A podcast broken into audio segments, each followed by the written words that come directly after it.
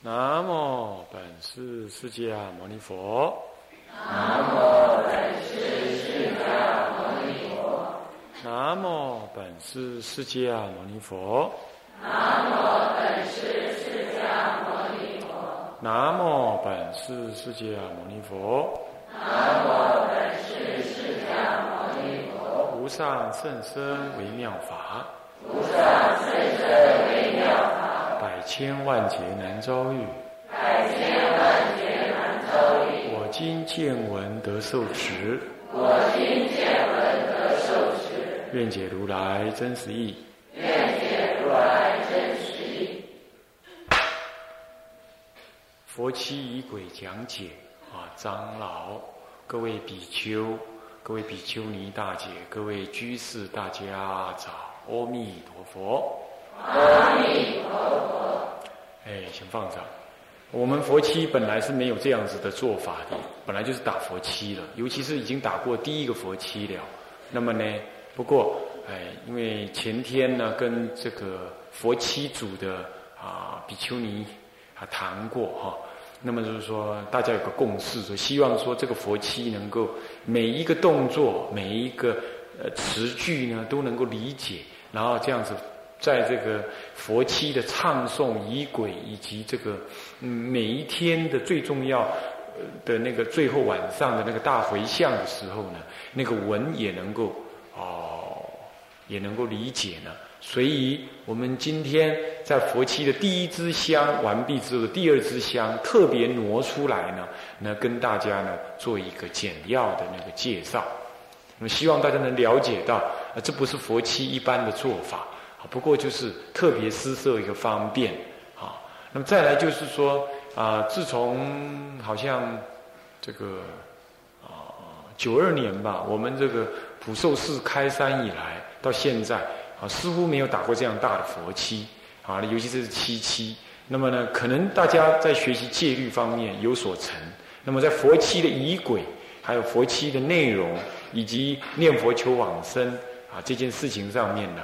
啊，我们还没有过这样子比较正式的这种啊佛七的那种熏习，那也为了这样子呢，啊，为了让我们这个佛七能够更顺当啊，所以特别挪出这个时间来呢，跟大家相互的研讨。那么我们研讨分两大部分，第一部分就是还是仪轨的部分啊，那么第二部分呢，那么就是所谓的啊净度法门的一个简要的精要的说明。那当然有人会觉得奇怪，那么精要的说明，那么就在佛七当中讲讲开示不就得了吧？那就是你主七的人应该做的事。是的，那我说过了，呃，我们如果呃就以这长途来说，当然佛七期间讲开示，那么呢就是提醒大家这是应该的。可是呢，净度法门如果只是说。呃，就理就事项上来说，说怎么念佛，那么他有一些事项上的事情，啊，怎么样念呢？专心念追顶，这个计数念佛追顶念佛，金刚念佛默念佛，哦，乃至于观想念佛，乃至于最后实相念佛等等，这当然都可以提醒。不过呢，因为古大德有有这么一个名示啊，修行的时候行其解决。修行的动作一起来之后啊，那么那些肢解的事情啊，那就摆一边去了。你剩下来就是随你平常的训练跟理解呢，而去什么？而去行，而去行。如果在这个行的过程当中，还讲解很多的这些道理呀，坦白讲，那是打闲岔。这样子佛七可能不一定也打得很好。所以说，如果你希望说在这个佛期当中，那么呢，还要还要特别的这么说明啊，净土法门如何这那的，哦，我是觉得呢，那固然可以，但是只能点到为止，不能不能说的太多。可是你说这在佛期当中点到为止的话，佛期当中的讲解就变成有两类，一者在理，一者在事。理当中呢，就是要知道说，净度法门有啊这些有事有理，有事有理。那么呢，事项上怎么念佛，这是你正在佛期当中的行行门当中要运用的，那么是。可是事如果没有理作为内涵的话，那么这个理这个事呢，就显得孤堪干而没有那个理的滋润，那使得这个事项上的行词不能够怎么样有理的这种理理论上的一个支持啊，使得我们的事项的行词就变成一种徒有宗教的形式，而没有那种思维智慧的内涵。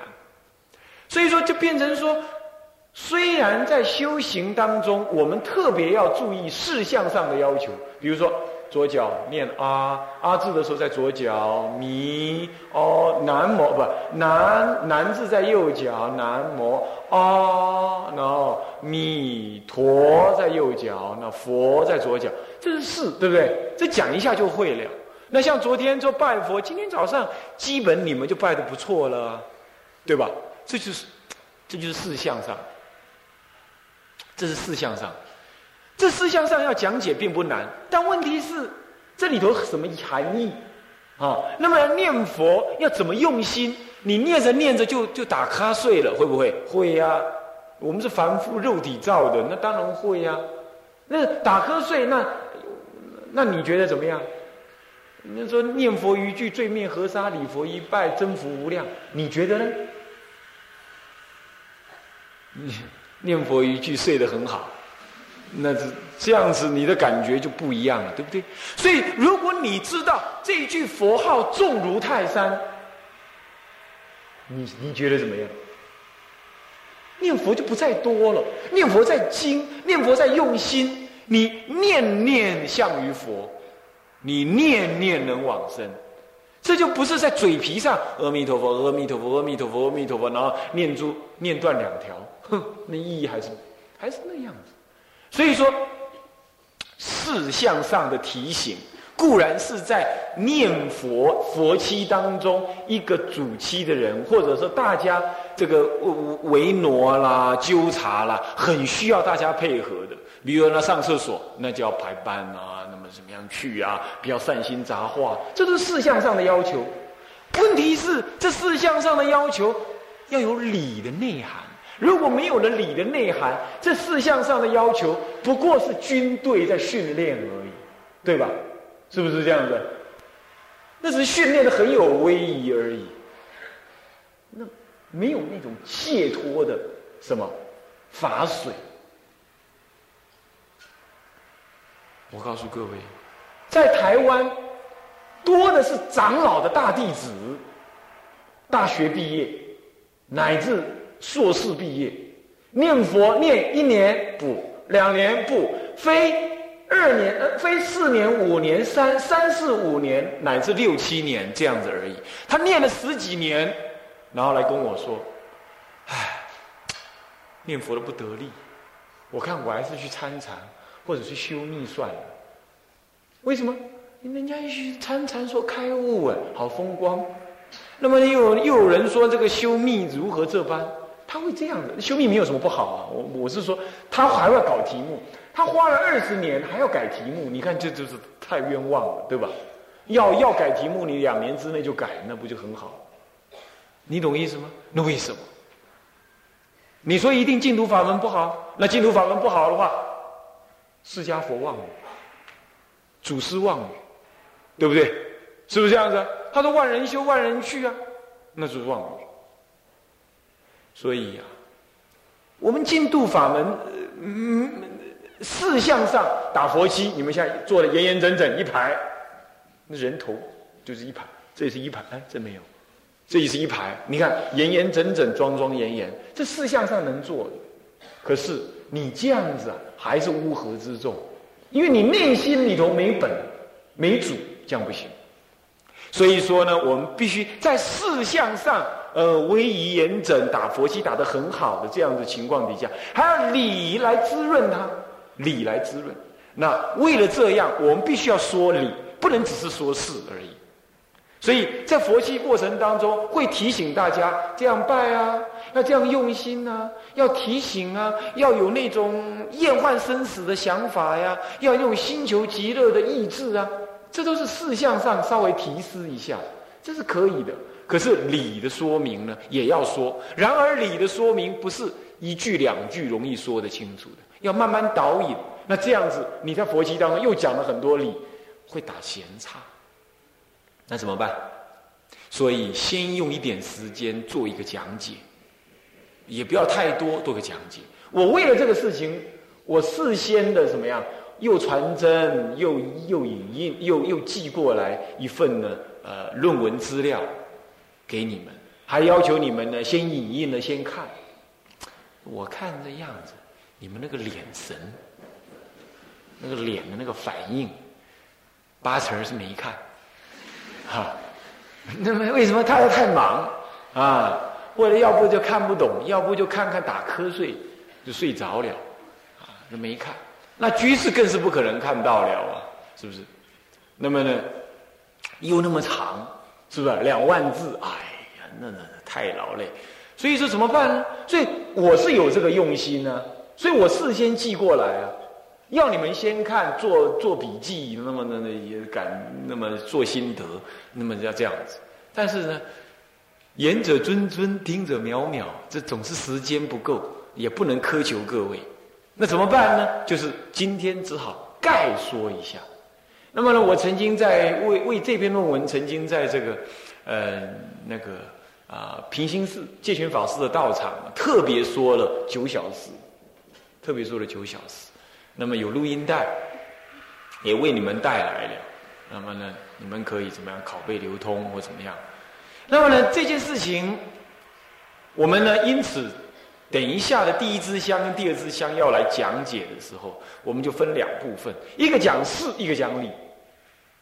讲理的部分先说，事的部分后说，可以吧？可以，也可以倒过来，事的部分先说，理的部分后说，这要看因缘。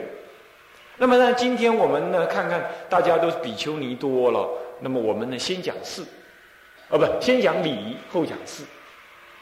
那么呢，先讲理呢，就是要讲这份这份论文里头所表彰的意思。你现在翻它已经太慢了，懂吗？待会儿讲完了，中午不要睡觉，好好把它看完，啊，晚上晚一点睡，你再把它看完，啊，现在不要看，现在专心听。啊那你说，那这样带这本干什么？带这本让你摄心，懂意思吧？手里有个东西，啊，这样是可以。那么，这个论文的标题是什么？念给我听。怎么这么小声呢？好几百人，大声一点。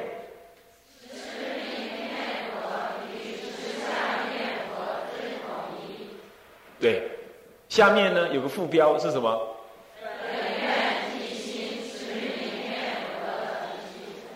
对。那么我们一般来讲，这个祖师有说到说这个念佛呀，主要有几种念佛。那么这当中有一位宗密大师，是华严宗的祖师啊。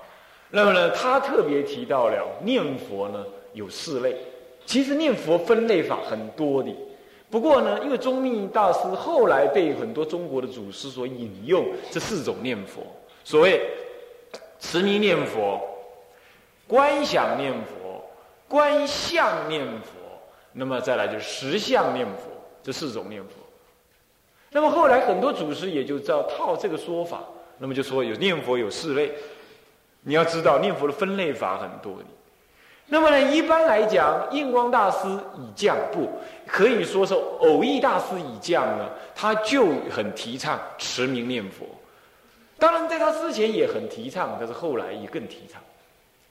那么持名念佛，呃，但事实上呢，持名念佛是什么持？就是持六字四字洪名，持名念佛，南无阿弥陀佛，阿弥陀佛，阿弥陀佛，就这样持。这是问题是。持名念佛仍然在这个传统的佛教当中，也受到了他宗他派某一种程度的质疑，或者我们说，呃，哦，呃有另外的一个解释，甚至有人认为呢，持光持名念佛是不能得利益的，有这样的说法。那这个我们就不提了。为了这样子，所以强调持名念佛的偶益大师之前有他的师伯，呃，传灯大师。那么呢？更早之前呢，其实可以一直推到什么呢？推到彻悟祖师、彻公大师哈。那么呢，乃至于这个，更早之前的诸位净土中的诸位几位大德，你看那法照大师、竹林大圣竹林禅师那个法照大师，他也是强调持名。最早最早强调持名能够往生的，在中国可以听得到、看得到。那么就是这个道卓大师，那么呢，一直发挥道卓大师到极，呃，不，不是道卓，谭鸾大师。那么发挥谭鸾大师的这种持名念佛到极致的，可以说就是善导大师是没有错的，是善导大师。但是之后呢，禅宗兴起，唐朝时候禅宗兴起之后，禅宗丛林满天下。所以开始就有禅宗的大德呢，以禅转净，这个时候他们就特别强调了所谓的十相念佛。因此，中国开始就净土中开始走成什么？走成三轨并进。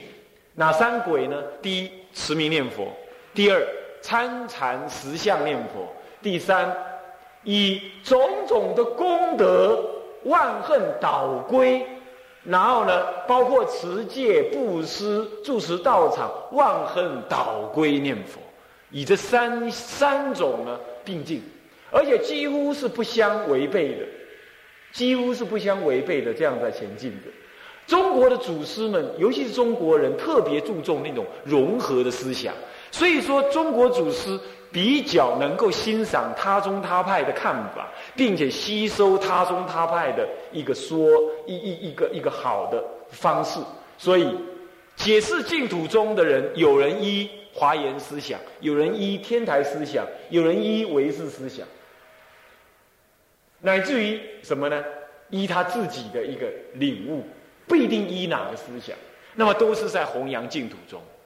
这个情形就会让你感觉到净土中的思想几乎怎么说都可以，然后呢，好像大家都会去念佛，也不反对念佛。各位这样了解吗？这样是不是很好？很好。可是也有不好，何以故？因为这样子就变成到底哪一个完整的思想能够一直来支持念佛的一整套思想呢？就慢慢模糊掉了，慢慢模糊掉了。这当中有一个一枝独秀的一个法门，那就是天台宗呢。它一支是怎么样？教学天台，修归净度。天台宗同他创宗的第四祖，如果第一祖叫做那个那个龙树菩萨的话，二祖慧文大师，三祖慧思大师，那么第四祖其实是真正的第一祖了。嗯，那就是谁？智者大师。智者大师在他亲笔所造的什么呢？《法华三昧忏》，这是替你们带来的《法华三昧忏》，亲笔造的。天台智者大师很少亲笔写书，但这部书他自己写的，亲笔所造的《法华三昧忏》里头，忏法里头的忏悔劝请随喜回向发愿，这个发愿悔当中啊，亲口说道：“应当临命终时。”正念求往生极乐，这样懂吗？所以从这位开宗祖师以降，天台中的人，即便有人学天台而不求往生极乐，他也不会反对往生极乐。这样知道吧？那么也因为这样子，从宋朝以降，几乎天台的学者呢，都念佛。倒过来，因为他们教学天台，所以他们也把净土中的教理呢，用天台的角度来给予很完美的解释。那这种解释呢，显让你感觉到非常的有根有据，而且能够容摄大众。讲懂了意思没有？那么我们这篇论文主要就是依着天台的这样的一个思想在说明。那么呢，当然引了啊这位啊传灯大师、偶义大师，这是更别提，他们都是天台的学将。那么，当然都解释净度中用天台的角度解释。那么更早呢，啊，四明尊者，啊，法明大师。那么再早呢，湛然大师都有。更早之前，最早最根本的是谁？就是智者大师。他就做了什么呢？做了《观无量寿经术》。他自己就做书，做《观无量寿经术》，以一代创宗的祖师，在西元五百多年，距离我们现在有一千六百多年，就开始以一一个创宗派的开宗祖师的身份，特别来为一部净度中的专书呢来做述。他是第一个。非只是传，非只是弘扬净土宗，他是一个天台宗的创宗祖师，而为特别为净土宗作述，你就可想而知啊，在天台宗的人的立场来看，净土宗净度的思想是相当的有内涵的。各位，《华严经》上说，极方便当中有极就近的法门。那么最就近的就是最方便的。我们常常讲啊，那呃少林直拳最没有花招，但是呢最强而有力。念佛亦复如是，他没有什么发花招，他甚至不做观想。各位，你不要以为说我们拜佛前面有做观想，我强调观想不是，那是要摄心，只是做摄心方便。念佛前面拜佛之前的那个观想，只是摄心方便。啊，那么重点，那么呢念佛，那就是专心念佛。问题是，我凭什么专心念佛？这句佛号能够让你消灾，让你增长福报，让你能够以罪恶之身呢？我们是有罪恶的，是不是这样的？我们无量劫以来，我们干了很多坏事。虽然这一世有福报因缘，乃至出家，乃至听闻佛法，但是我们仍然。起心动念，无非是业，无非是罪，是不是？在这种情况，我们还能够往生？哎，你一定要知道往生什么意思？往生到极乐世界去之后，就怎么样？就直了生死了呢？虽然不是成佛，但是呢，花开见佛悟无生，回路说佛度有情，已经是菩萨再来了啊！那无量无边劫的轮回业种，你以一世的出家。乃至不出家，只是个在家人，就能够这样念佛往生，你信得过信不过？很多人说哪有那么便宜，对不对？是不是这样讲？所以你信不过的话，这句佛号你念得下去吗？你念得好吗？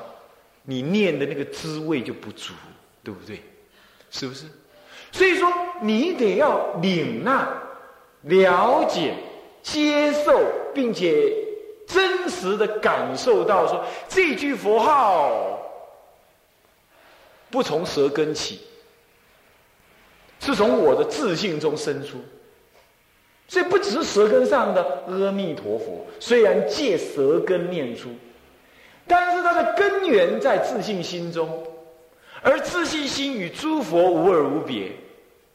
所以我这一念念佛之心。与十方诸佛等同无别。你要能这样承养，那么呢？弥陀四十八愿，愿愿在我这愿，在我这自信心当中相应。你要这样承养的话，那么不要说十八愿、十九愿、二十愿，是愿愿都您在你的自信中怎么样相应？相应不是说你自信中本来有，我们不必这么讲。嗯，怎么说呢？你看哈，你有一个好同餐，这个好同餐呢，你们以前没见过面，现在见了面了，与君一席话，那么就感觉相见恨晚。似乎从今而后，他做什么，他说什么，你都能感觉到，就像很贴切你的心一样。他还是他，对不对？是不是？他还是他，但是呢，两人心心相印，这就是所谓的圆满法身跟速法身的差别。你是速法身，就是说还没有修行成就，你当然不会有四十八愿。也有人说念佛求往生要发四十八愿，那惨了！你是个大凡夫，你要发四十八愿，你看看那个四十八愿多难发，是不是这样的？是不是？那内容那要累劫修行才能成就。你固然发一发是可以了，但是很多人是无无能能发的，对不对？你那你要发了，你才能往生，那未免这阿弥陀佛的门槛太高了，不是这样子。是怎么样？你能感觉，你能感受，你能领受阿弥陀佛发这个愿的庄严，以及发这愿的真实不虚。虽然不是你的，但真实不虚。你说真实不虚有什么意思？当然有意思。你们有爹有娘吧？如果你的爹你的娘有万贯家财，万贯家财，然后呢，你要出家了。他跟你说：“哎呀，我儿啊，你要出家了！爹的这些万贯家财啊，还是你的。哪一天你要建庙了，你尽管回来拿。你觉得呢？你要不要怀疑？要不要？怀不怀疑？怀不怀疑嘛？但那钱是不是你的？眼前还不是啊。但是他说要给你，你怀不怀疑？不怀疑。”因为那是你爹，是吧？他不会骗你。同样道理，阿弥陀佛视一切众生如他的一子，结果你怀疑。所以阿弥陀佛发的四十八愿，那是他老人家发的，那就让他发，你不用替他发。他发了也完成了，他说要利益我们，那你要感觉你能够被他利益。对不对？常常我们是这样。我们问老菩萨：“老菩萨，你念佛念多久了？”啊，念十多年了。能不能往生？不知道。我往生的时候，阿弥陀不知道有没有空。大概最近他很忙。我很早很久没梦到他了。你看他怀疑不？